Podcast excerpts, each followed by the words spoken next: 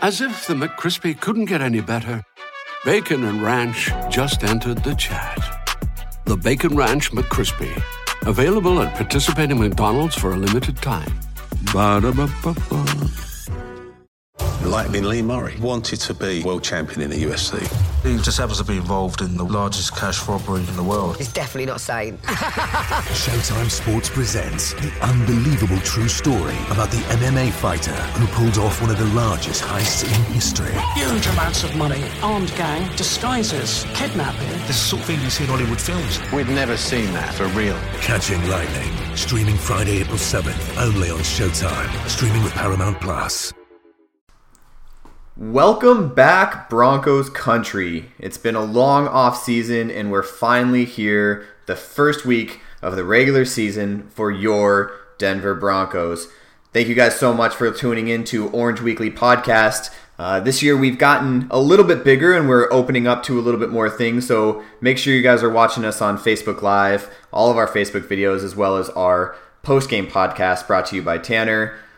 As always, my name is Jared, and I am joined today by one of my co-hosts. His name is Raymond. He's out in Fort Collins, Colorado currently, and he will be joining us for a lot of our Facebook Live videos and the podcast. So without further ado, Raymond, how are you doing today, man? Hey, man, Jared, thanks so much for having me on today, man. It's been a pleasure to be a part of the Orange Weekly team, and I'm happy to jump on the podcast with you. And hey, preseason's over. It's time to get rocking and rolling. We got week one coming up here just a few days. So excited. Oh, yeah. Finally, after all the offseason, all the worries and the trades and everything going on, we finally get to talk football and get to talk X's and O's. For those of you joining us for the first time, the Orange Weekly pre-podcast talks about the pregame. We're going to bring you all about what the coaches are thinking inside the minds of the coaches and the players and how they're preparing for the upcoming game to get you prepared for Sunday. So without further ado, we're going to bring it in with the Mad Fanatic. Orange, man. I'm rocking orange, man. Hey, always gotta rock orange, that's just how I roll. I'm rocking orange, man. Word up. I'll be rocking with the Broncos. I'm rocking orange, man.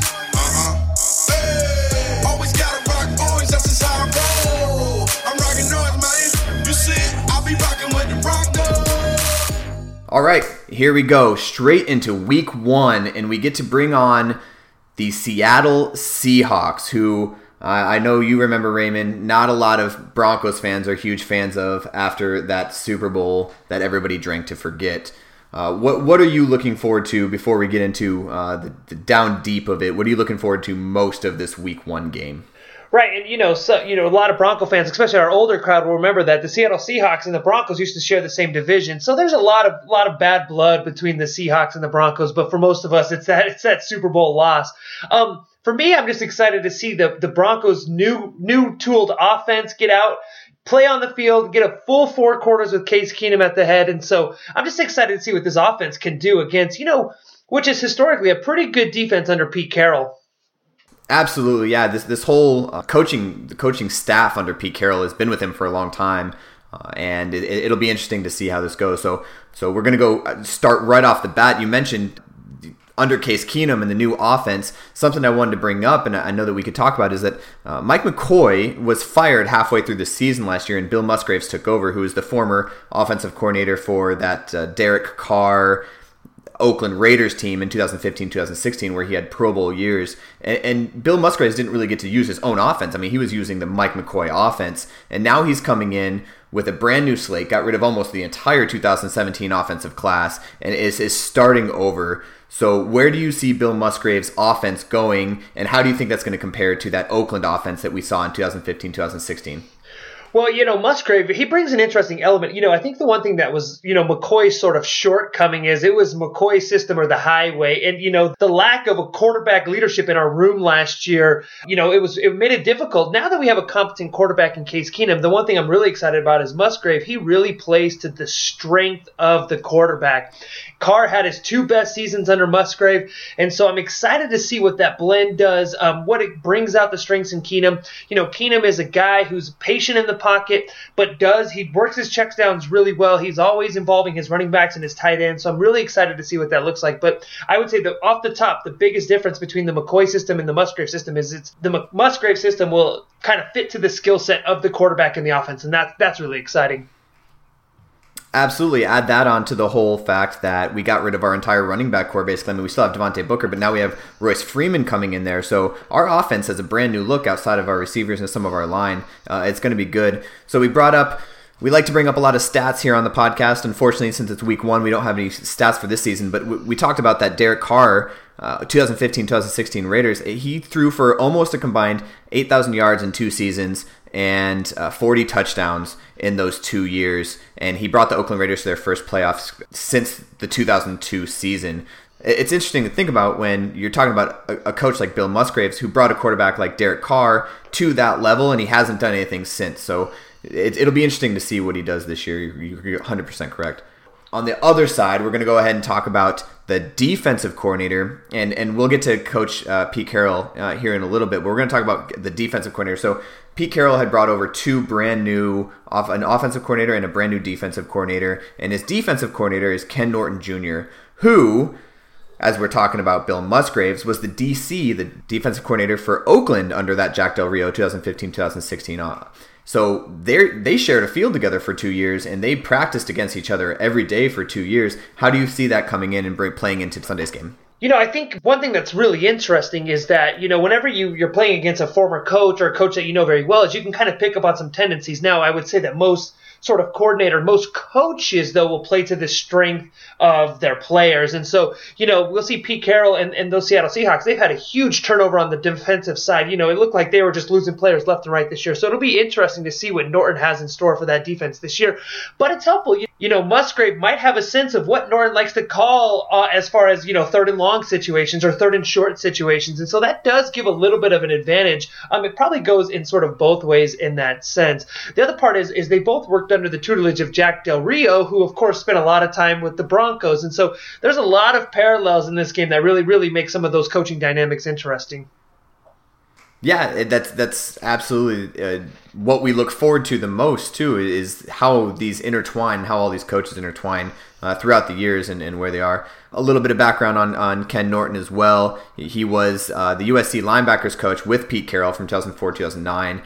Then he was the linebackers coach in Seattle when Carroll moved in 2010 to 2015. So he was part of that defense, that stouted defense that took us out in the Super Bowl. So it's not like Pete Carroll is bringing in some random defensive coordinator off the street. I mean, this guy, Ken Norton, has been with Pete Carroll for many, many years. So it'll be interesting to see, like you said, with the whole personnel change, what he does with his new defense. So we're going to go ahead and move on from defense coordinator now over to the offensive coordinator. Just a little bit about Brian Schottenheimer.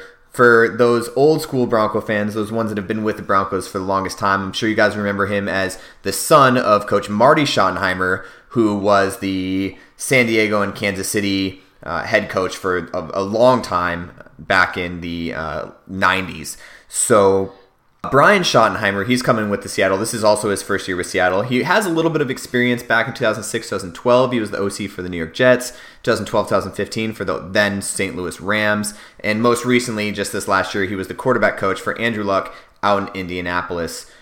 What do you expect seeing from Brian Schottenheimer as an offensive coordinator, not really having any offensive coordinator experience in the NFL since 2015? What do you expect for him to do with the player personnel that he has? Well, when we think about coaches, we never are worried about coaches in their first time. Most coaches fail in their first time in any sort of position, and we've seen Schottenheimer have a couple of shots at the offensive coordinator position. And so, I think when you come back on your second or your third time, hopefully Schottenheimer has learned quite a bit. Coming from a legendary coaching family and having a couple of long stints in the NFL, I think is going to lead him well. I think he's going to end up in a pretty good space. I mean, He's got Russell Wilson. He's in pretty good shape. Many, many pros say, Russell Wilson is going to be, he's a top five quarterback in the league and a potential, first round ballot Hall of Famer down the line. So I think Schottenheimer is going to really weigh his skills.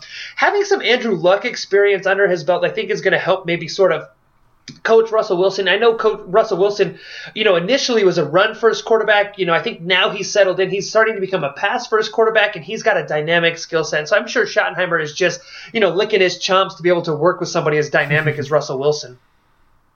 Absolutely. I mean, Russell Wilson has been in the league for a few years now, and consistently he's been, ups and downs of the season. He's been a decent quarterback, and he's been able to produce no matter who he has to throw to. So that'll be interesting to see him coming in. I agree 100%. And the last person we want to mention on that Pete Carroll-driven Seattle Seahawks is someone that, Raymond, I'm sure you'll be proud of here, is Brian Schneider is their special teams coordinator. He was actually born in Arvada, and he was the Colorado State, 3 years. He was at Colorado State as a linebacker for the Rams between 90 and 93. And then he was a special teams coordinator from 1994 to 2002. He was special teams coordinator there in Fort Collins at Colorado State. Yeah, no, the only thing I can think of right off the bat, of course, go Rams there. But Brian, he's been with the team since 2010. And so we're talking about an 8 or 9 year span as a special teams coordinator. And that's an unbelievable amount of time to be a coordinator. So that tells you that he's good at his job and that he's maintained a high level of consistency with that Seattle team. And so that's something that the Broncos haven't had in a while, some consistency on the special teams side of the ball. Hopefully that'll change this year. But I expect the Seattle Seahawks to have a solid special teams as they always do. Yeah, absolutely. It's worth mentioning that he's been with Pete Carroll since 2010, especially since this last year they had a whole turnover of offensive and defensive coordinator. It's always a show of confidence from a head coach when you have somebody that you're going to keep over when you're turning over basically the rest of your staff. So you're right. It'll be interesting to see, and I'm happy for him for sure. So we're going to go ahead and jump over to what you Broncos country want to hear, and we're going to jump over to the Broncos side of the ball and give you a little bit of an idea of what our coaching staff might be thinking about going into this game. So obviously we talked about Bill Musgrave and his new offense and going into against maybe a suspect, I'd say, at best, with like we mentioned earlier, they gutted a lot of their defense, and especially them being used to being the Legion of Boom. What are we expecting from the Broncos in Bill Musgraves? What kind of packages do we think we're going to throw at this unknown Seattle defense? Well, that's part of it, right? It looks like the Seattle defense is going to be playing a couple of names that you've probably never even heard of on the defensive side of the ball. And so, losing their big, strong safety, they still have Wagner right in the middle of their, linebacking core, but they're going to be playing a rookie on the weak side, linebacker side. And so, it looks like Shaquem Griffin, the star-studded, one-handed phenom from UCF is going to be getting the start because Kendall Wright is going to be injured for the first game. And so having some rookies out on the defensive side just means it's time to mix it up, right? That's the time when we give them some different looks, some looks that they've never seen. And so I fully expect the offense for the Denver Broncos to come out locked and loaded that first week, to just come, guns a-blazing with every package, every look, every scheme, every sort of disguise that they possibly can. When you have a youth, a young, inexperienced defense that you're going up against, especially in week 1, that's the time to take advantage. Absolutely, yeah. Especially since you're looking at this defense, and I don't recognize a lot of these names. You see, some of these guys in here, like you said, Griffin's getting the start, which is huge for him. And a lot of these guys that are getting the starts were not with the team last year, or were not starting last year. So I think you're right. I think we're gonna run the ball, and we'll mention this a little bit later, but with Royce Freeman getting the start, obviously Booker's going to be getting some touches and stuff. We're going to run the ball and make sure that we get outside the numbers, because their inside tackles are pretty stout. We're going to try to get outside the numbers and just run it down their throat. But I agree. I think they're going to go, especially that first drive, just try to slam it down their throats. So now we're going to switch over to the other side and talk about our defense. So the Denver Bronco defense is something that the media is very critical of, and losing Aqib Talib and, picking up Su'a Cravens, and now he's on the IR, and picking up Adam Pacman Jones, who's, been in the league for a few years. Everyone's asking if he still has it in him or if he brings the wrong attitude. Anyways, what are you expecting from this Denver Broncos defense going up against an always pretty stout offense under Pete Carroll with Russell Wilson at the helm? Yeah, whenever you have a top 5 quarterback in the league like Russell Wilson, you're always going to be in every game. The offense is always going to be productive. And so that's something that's a little bit concerning. This will be the first time in at least recent memory, probably in the last 5 or 6 years, that on the Broncos defense, the cornerback position is probably the thinnest position that we have on the team. And so, of course, we have our star-studded defensive line. We have our outside edge rushers. And our safety team is actually probably one of the deepest in the league. But outside of, Chris Harris Jr., Bradley Roby, who spent a lot of time as the nickelback and played 40 or 50% of the snaps last year, he's still a little bit, untested. He's going to be guarding the number one quite a bit because Harris loves to go into the slot. And, who do we have after that? We have Tremaine Brock. Of course, we have Adam Pacman Jones. Who knows what he has left? And then we have basically a rookie in Yadam. And so that'll be the interesting part. Russell Wilson is an elite-level seasoned quarterback. He will always make sure that his team is in the right position. And as soon as we get that third cornerback on the field, I think that's when I'm going to start to get a little bit concerned. How is Russell Wilson going to manipulate Brock or Pacman Jones to make sure that they're on their game? I feel strong about our first and our secondary, but our first and second string cornerback. But man, that third string quarterback spends about 40 or 50% of the time on the field, and I'm sure Russell Wilson will know exactly where they're at every single play, and he'll probably manipulate that all game long. Absolutely, and it's interesting to mention, too, that third receiver that may be playing slot, I don't know if they're going to put him out at wide receiver slot, is the former Bronco and then Bear and Brandon Marshall. I'm not sure if anybody knew that Brandon Marshall's a Seattle Seahawk. He underwent an ankle surgery over the offseason, so he's about halfway. They were worried about him not making the 53-man roster, but it looks like he does have that number 3 wide receiver spot hooked up. So it'll be interesting to see him come back to Denver, after being gone for so long. And like you said, we have a very less than stellar the third corner, and the free safety is going to have to overlook a lot of that. So it'll be interesting to see how that matchup plays up. All right, so we talked about our offense and defense. We talked about the Seattle offense and defense and their coaches. Let's talk about key players that we wanted to keep an eye out. I know we mentioned Russell Wilson for the Seahawks, but who needs to have a big game for the Broncos to prove that they earned that starting spot? We're talking names like, Bradley Chubb's got his first start as a rookie. We have Royce Freeman getting his first start as a rookie. Are you more worried about the rookies, or are you more worried about some of these veteran guys that have been a little bit sketchy in the last couple of years? That's a great question. Bradley Chubb is an interesting one. We got the first round touted many say the number one talent in this year's draft. And so people are always asking, why did Bradley Chubb get the start over Shane Ray or Shaq Barrett? Well, I think Bradley Chubb has got the start because he's a little bit of a bigger body and he's able to be a little bit more stout in the run defense. And so, my question to Bradley Chubb is will you stay disciplined? Russell Wilson knows we have a rookie on the edge. Russell Wilson he's able to run that run pass option type of system, and so will they manipulate Bradley Chubb? That a lot of the game will be dictated on whether or not Bradley Chubb is disciplined, patient, and can make some plays on the defensive side of the ball. Once again, coming back to my last point, my question really, I think, is what I'll be watching closely more than anything will be that third cornerback's position. And so when we talk about base personnel, a lot of times we think about, two cornerback personnel. That's what we consider to be base personnel. But really in the league today, offenses are always – their base personnel is generally 3 wide receivers and 1 running back. And so that means that the third cornerback is on the field 40 or 50 or 60% of the game. And so the question is what do we got in Tremaine Brock? How much will we see Pacman Jones? And so how do those dynamics play out? And so, for me, I'm more intrigued about some of those matchups on the defensive side. I'm sure we'll get a chance to talk a little bit more about Rolls-Royce and what the offense might look like. But ultimately, we got to stop the ball. We got to stop the ball from getting into the end zone. And an elite-level quarterback like Russell Wilson, that's the biggest threat on the Seahawks. And so I'm just curious about how the Broncos are going to counter that.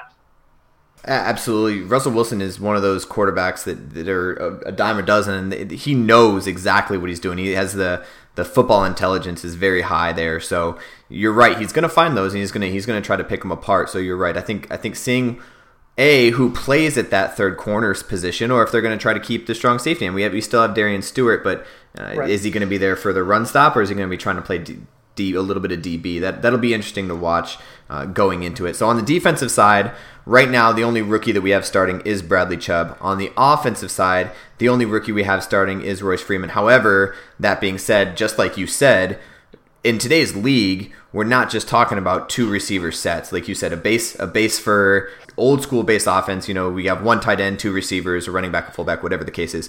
But But nowadays in the league, you almost always go out there with a three receiver set, sometimes three receivers and a tight end. It depends on what you're at. So we have Courtland Sutton, who everybody's looking forward to seeing, and we have DaeSean Hamilton, who everybody's looking forward to seeing this year, both as the number two receivers behind Demaryius Thomas and Emmanuel Sanders. Which one of those do you think are you looking forward to seeing get out there and really make a difference in this game?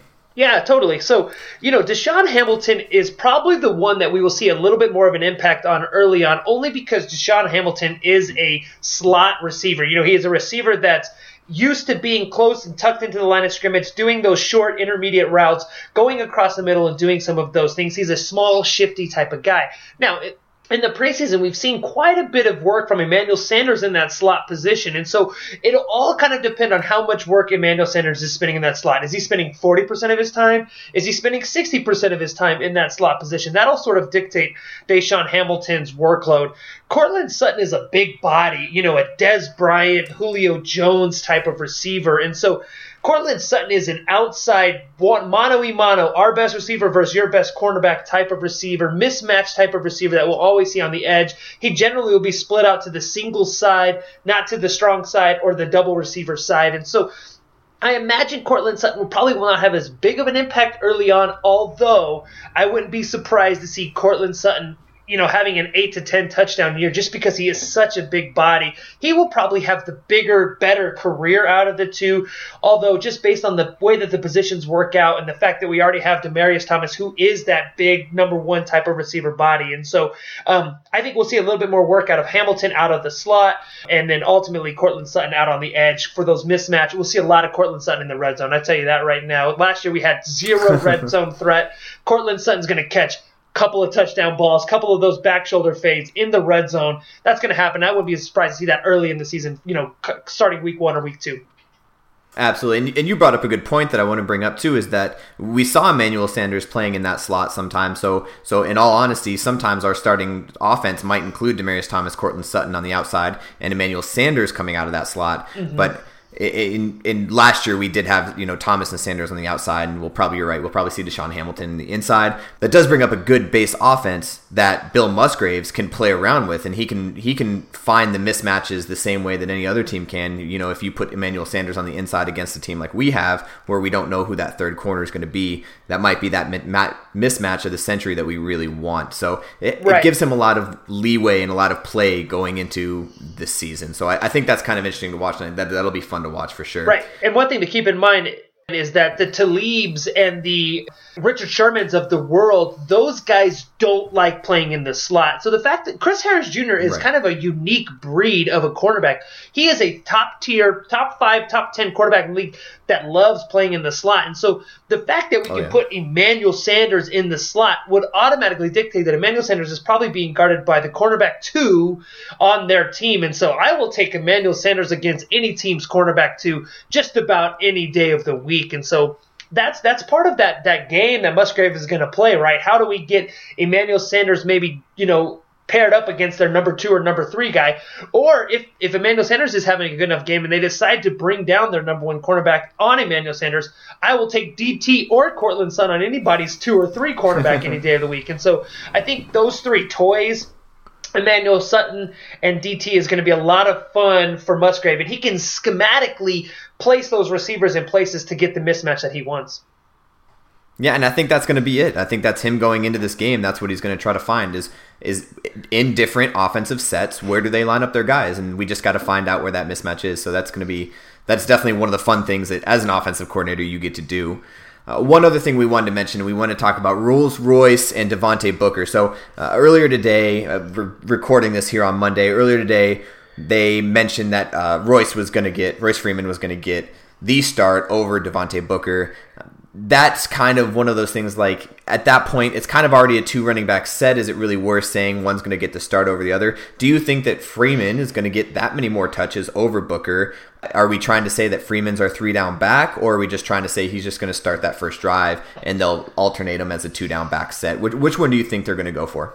you know, it's interesting. I think Vance Joseph's comments today were that they were going to sort of go with the hot hand still. They gave Royce Freeman the Rolls Royce, Mr. Freeman, the start.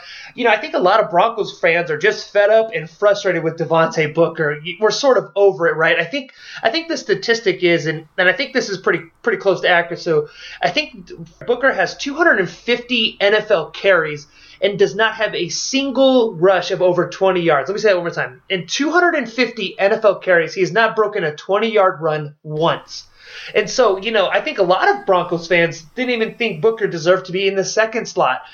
I think they're going to try, to their hand at who's got the hot hand. But, just like a bad boyfriend or a bad girlfriend, I think Devontae Booker is going to dig his own grave. He tends to not be able to make guys miss in the backfield. I think what we're going to see is Royce is going to become the clear number one back. And then, hey, don't rest on Philip Lindsay. He has shown the versatility, the ability to catch the ball out of the backfield, the ability to pick up blitzes. I wouldn't be surprised to see if Booker and Lindsay actually share about the same number of carries, and Royce Freeman has about a 2-to-1 or 3-to-1 ratio over those guys. Absolutely. And what I'm excited to see from Philip Lindsay is if they throw him in. Obviously, Royce Freeman's great out of the backfield in the passing situation, but I want to see Philip Lindsay out of the backfield in the passing situations. I was reading a little bit earlier about Lindsay's story and how amazing it is. He's always been the underdog his entire career, and I love rooting for the underdog. So the fact that he not only made the 53-man roster, but made it so soon that they sat him out of the last preseason game really shows the confidence that they have that Philip Lindsay can be that guy for the team. So absolutely. Something that you guys had actually mentioned. I know that you were on the live broadcast, our Facebook live broadcast that on last week. And you guys were mentioning that Devontae Booker might actually be, as he obviously is one of our starting running backs and is still a decent running back. I think you guys were mentioning a little bit, maybe he might be a little bit of a trade bait. I think that, we keep him for a little while. We might be able to trade him off at a better state than we would get by cutting him. Do you think that we could get something good for Devontae Booker with the stat you just told us? Yeah, teams try to do this all the time, right? It's just a little bit of hey, look, here's our number one running back, or they try to prop some guys up. The only time that I think trades like this will work is if another team was really, really interested in Devontae Booker during the draft process. So oftentimes when you see these guys get traded, and you're thinking to yourself, how the heck did this guy get traded for a 4th-round draft pick or a 5th-round pick? Oftentimes, he's getting traded to a team that already was really, really interested in him in the pre-draft process that maybe didn't get a chance to draft him. Some teams, they might think to themselves, oh, just wait till we get Booker into our system, in our developmental system, and we'll be able to do something with him. And so, like I said, I think, Booker, I think the only reason that he's on the roster currently is he's the only running back with some experience. I mean, that's part of it, You need a running back that can help break down film, that can help sort of showcase, various looks and talk through things with those rookie running backs. But like I said, I wouldn't be surprised if we're talking game 4 or game 5 and we're sitting down, Jared, to do this podcast, and we're saying Booker saw 10% of the snaps. I wouldn't be surprised at all. I'm with you 100%. I think that's a pretty accurate statement and pretty accurate guess. So great leeway into the next part of our show is where we kind of give a little bit of a guess on how do you think this game's going to turn out. I want to hear a little bit more, not just the score, but I want you to hear what you got on how do you think that the scores are going to happen? How do you think that, is it going to be a big special teams play that's going to break it all open, or is it going to be one of those things where it's just going to be a boring game, you're going to watch a defensive battle? How do you think this game's going to play out, and what is your prediction? Sure, yeah. So, the thing is, the Seahawks have Russell Wilson. My guesstimation is that, when we're talking about early in the season with an unproven defense, generally speaking, the advantage goes to the offense, especially when you have a new defense, lots of new moving pieces. It's a little bit easier for offenses to disguise what they're doing than it is for defenses to disguise what they're doing. When we're talking about, the Super Bowl winning Broncos, we're talking about a team that was together for 3 or 4 years under a veteran coach like Wade Phillips. And so the reason why we were able to be so dominant on the defensive side is because we had experience behind us. And I don't expect the Seattle Seahawks to be dominant at all on the defensive side. I think that the Broncos offense will look wonderful. They'll probably look better than they actually are against the Seattle Seahawks in this very first game, just because of the inexperience on the defensive side. Now, It's going to take a little bit of time for the Broncos offense to get their footing. This is a perfect game for them to get their footing right, build some confidence. I wouldn't be surprised if we see 3 or 4 touchdowns from the offense with a couple of field goals. You know, on the flip side of all of that, so they have Russell Wilson, right? And if you got Russell Wilson, you're in every single game. You know, Russell Wilson on the Broncos roster today makes the Broncos a Super Bowl contending team. And so I don't think Russell Wilson is on a Super Bowl roster, though, however, with the Seattle Seahawks. And so, you know, I think Russell Wilson will probably make the defense look silly at times. I bet that it's a little bit of a higher scoring game than the defense would like. And so I envision this game to be in a 30-31 to 24 type of game. Broncos win comfortably by about a touchdown or so. You do bring up an interesting point about the special teams, which we haven't dug into too much, Jared. I don't see the Broncos defense or the Broncos special team making any dramatic plays, but I also don't see them making any stupid bonehead plays, which was sort of the demise of several games last year. And so I think we will almost hear nothing from the special teams, which is probably the best news, right? You know, hopefully we'll see Marquette King flip the field a couple of times with a couple of 60-plus yard punts and flip the field. I'm hoping Pacman Jones. I know Pacman Jones will catch every single punt. And so I think at that point in time, what we're going to do is we're going to really look back in the game, and we're probably not going to hear much from the special teams. We're going to think that Case Keenum looked amazing, but we're also going to have some thoughts about the defense, because I bet the defense gives up a few more points than we like, just simply because we're going against Russell Wilson. Yeah, you're right. I think we should dive a little bit into that special teams and one of the quiet offseason signings that everybody was really excited for. I know me and you were really excited for, and it was interesting to see and explosive to see in the preseason that he still has it, is Marquette King. And it's something that we haven't really had in the past. And field position is a big part of this football game, of any football game. And having a guy like Marquette King who can flip the field, it seems so easy for him just to flip the field like that, is definitely a huge strength that we picked up in the offseason. Also on the roster that I'm looking at, and I'm not 100% sure, I'm going to have to fact check myself on this, but it looks like Philip Lindsay is listed as our punt returner and kick returning, starting punt returner, kick returner.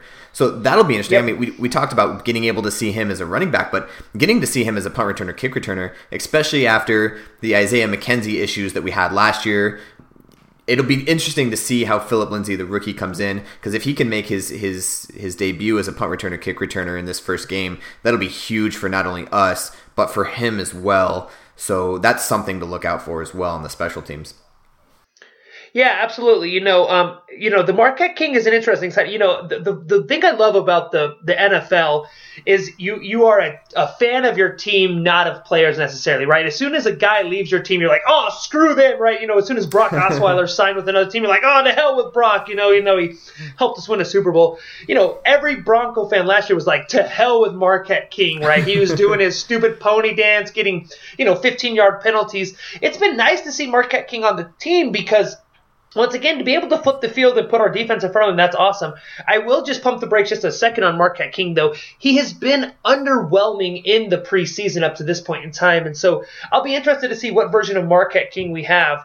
Random, I think this is a correct quote. Jared, fact check me on this one. I'm pretty sure Marquette King is the only All-Pro from last year that's currently on the Broncos roster. So, you know, of course, the All-Pros are the number one player at each position. I think Marquette King was the only current Bronco that was on the All-Pro list from the 17-18 year. And so, I mean, he is the best punter at his position. He just has been a little bit underwhelming in the preseason. But if we can get the Marquette King of old, and we're seeing 60-yard booming punts where he's punting from 120 to the other 20, flipping the field, I think that's going to do tremendous wonders for our Broncos defense, and of course ultimately our pass rush. Von Miller, seeing him do his sack dances, and I'm just looking forward to all of that. I think you're right on. Philip Lindsay is going to be returning. I think mainly the kickoffs. I think Pacman Jones. I think we're going to see some Pacman Jones in the punt return game. The one thing is, I don't think we'll see Isaiah McKenzie week one. Surprise is Isaiah McKenzie is on the 53-man roster. He was cut, but then he was re-added on after the Paxton Lynch cut, which was a huge surprise, I think, to me and a lot of Bronco Nation. I heard some reactions today. I think just a couple of those things. Like I said, I don't think the special teams is going to be blow your socks off making huge plays like Trendon Holiday was, 5 years ago. Right. But what I do think is that the Broncos special team will be absent. We won't be talking about them on next week's show because they didn't fumble the ball for the seventh time. They didn't make huge mistakes. And so I think if they could just be, not in the news, I think that'll be good news. Yep. Sometimes I was just about to say, sometimes no news is good news, especially when it comes to the special teams. If they take care of their job, then they're out of the news. And I think that's what we need, especially from a little bit of a change of pace from last year. So absolutely. Just real quick, I wanted to mention about the IR list is that we had picked up Su'a Cravens, hoping that he was going to be our replacement for Aqib Talib and that defensive list, that corner list defense. And then he gets put on the IR. We put him on the IR list before we can even begin the regular season. That is one of two things. Do we either think that he can't perform at 100%, so we had to put him on the IR, and or do we have that much faith that he's going to stay with the Broncos that long that we're looking into a long-term investment by sitting him out, letting him get that surgery, and coming back as a stronger player? Awesome. Yeah, that's a great question, Jared. I think if you're a diehard Broncos fan and you've been watching the team closely for the last 3 or 4 years, there has been two things that have been just killing the Broncos defense every single game. And that's been running backs and tight ends catching the ball. We have been unable, even though we've had the no-fly zone, top, historic defense, what we've seen is that running backs and tight ends have just been able to sort of do whatever they want to, do at will what they'd like to in the against our defense. And that comes down to oftentimes in those matchup scenarios, that oftentimes comes down to a linebacker responsibility or a safety responsibility to pick up those guys. And so Su'a Cravens was sort of our go-to fix-it-all, our sort of our duct tape, if you will, to the tight end position. Looking back through the preseason, Su'a Cravens, he didn't play very much throughout the preseason. He did play the fourth preseason game.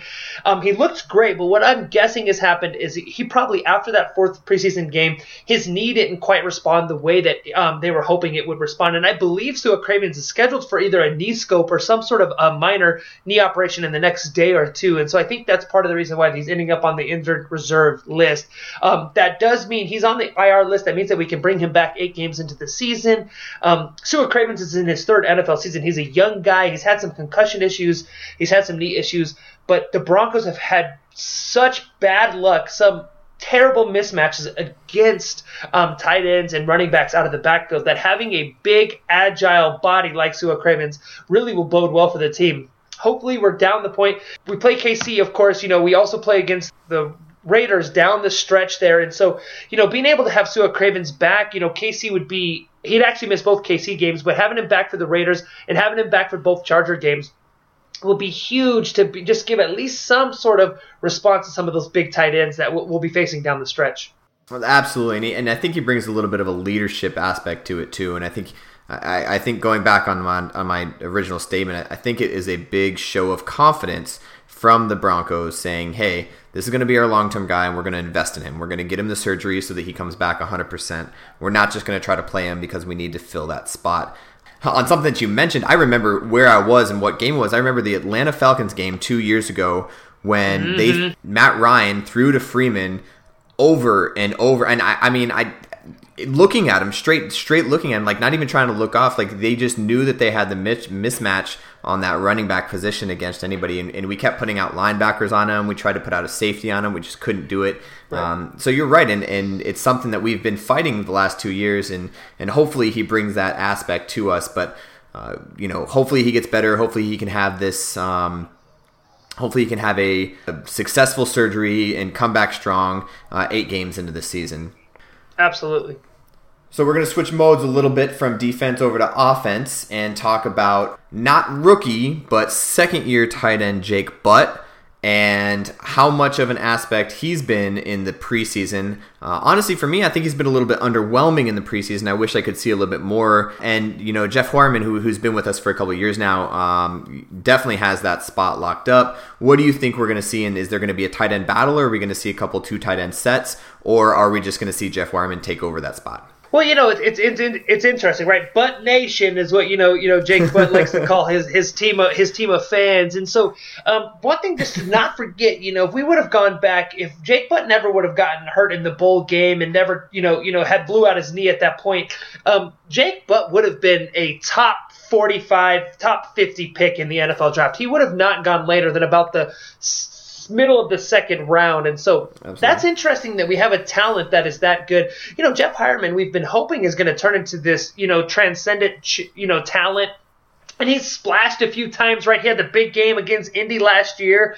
And a few times through the preseason, he has splashed. But one thing that I keep hearing out of camp, which I think is quite interesting, and I think that bodes well for Jake Butt, is that Jake Butt is the best blocking tight end that we have on the roster. And so Jake Butt, if he's the best blocking tight end on the roster, he's going to find his way onto the field. And if you can become a dual-purpose threat and you can start to catch the ball, which I know Jake Butt has a good set of hands on him. We've seen a couple of pretty decent catches in the preseason. You're right, Jared. Ultimately, a little bit underwhelming, but I'm not sure if that's a little bit from just the schematic use of our tight end at this point in time. But I wouldn't be surprised to see Jake Butt take over that position. Now, Heuerman, though, I think has the more upside from the offensive side. And so if he can show some splashes early on in the first few weeks and catch a couple of touchdown balls, I think he might be able to hold off Jake Butt a little bit longer and longer. But like I said, the fact that Jake Butt's our number one blocking tight end and has some of the skill sets that show him to be a pretty decent threat in the passing game. If Heuerman just shows the sort of, vanilla ice cream that he showed the last few years in his game, we're going to see Jake Butt, I think, start to take over that position here pretty quickly. I like Jake Butt. I think that you were right. I remember watching him in college, and it was unreal how much more athletic he was, and especially when you're looking at the tight end position, you have to be all around. You have to be a blocker, and it's interesting that you mentioned that they say he's one of the best blockers because, like you said, yeah, if you're the best blocker and you have a set of hands on you, that's exactly what you want in a tight end, no matter where you are. So it'll be interesting going through the season. This is Julius Thomas's demise, right? Julius Thomas, probably the best tight end we've had in Bronco Nation for the last 5 years. It's Julius Thomas couldn't block anything. I could rush the quarterback against Julius Thomas. So as soon as Julius Thomas got on the field, everybody knew it was a pass. Now, granted, Julius Thomas's two best years, he had, one of the top five greatest quarterbacks of all time, and some would probably, Bronco fans would probably argue, top one or two, and Peyton Manning. And so Peyton Manning was able to cover up those blemishes for Julius Thomas. But that's nice to have a tight end who is a blocker first and a really good pass catcher second. Absolutely. Gronk and Kelce are good blockers, and that's what makes them so good in the passing game because you don't know what's happening. Yeah, it's interesting you mentioned that. I remember watching those games, and I remember seeing anytime Virgil Green came into the game for Julius Thomas, I remember being like, oh, it's a run.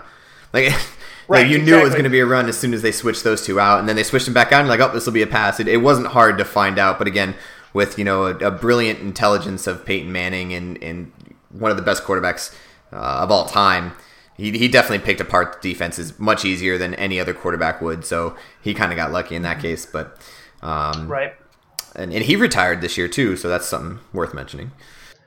Yeah, he did. Yep, nine seasons later, he retired. 9 seasons, yeah. What might be interesting, I think, is that there's probably more coaching parallels, like in this game, like just a lot of coaches that already know each other, which is really interesting. And then you're going to see a completely retooled Broncos offense against a completely retooled Seattle defense, and so, I mean, those are kind of things that are interesting to me in this game. Yeah, that's probably one of the things I'm looking forward to the most is all at the beginning of the podcast, we talked a lot about those offensive coordinators, defensive coordinators, and how they all fit into scheme and how they work together. And especially the fact that they work for the Raiders, Ken Norton Jr. as a defensive coordinator and Bill Musgrave as the offensive coordinator. Just seeing how those two are going to react, how they're going to play against each other, and especially it being the first game of the season. Don't be surprised, Broncos country, if you see some cobwebs getting shook out. I know that we have preseason games, and that's what those are supposed to be for, but there's going to be a few mistakes here and there. Let's not freak out. Let's not, go asking for someone's head or booing somebody off the field because of that. Let's know that this is the first game. There's going to be some cobwebs to be shooken out, but I think this will be the game that sets the tone for the rest of the season, and I think Seattle is the perfect opponent to have for that, going up against another team that is going to be kind of questionable going into this season. And our retooled Bill Musgrave's offense with a new quarterback and a new running back is going to be amazing, and we're going to see some really good things out of them going into this game, and it's going to get us excited for the rest of the season. All right, Raymond, well, thank you so much for joining me. It was an absolute pleasure to have you on. Thank you so much for being here, and hopefully we can get you on some more of the podcast in the future. Hey, appreciate it, Jared. It's always so much fun to talk Broncos.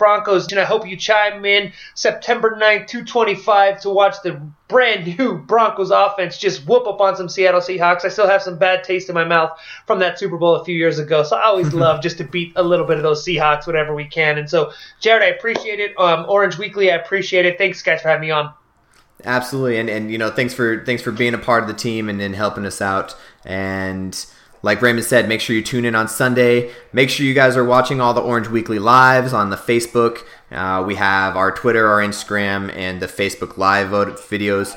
We have another podcast done by Tanner. He does the post-game podcast, so look out for that on the Monday. And then make sure you guys tune in every week. Thanks again. We know you guys have a lot of choices in Broncos podcasts, and we definitely appreciate you guys choose us. Make sure you like, make sure you subscribe, and make sure you guys leave a review for us. It'll really help us out going forward. And as always, Broncos country, go Broncos. Orange, man.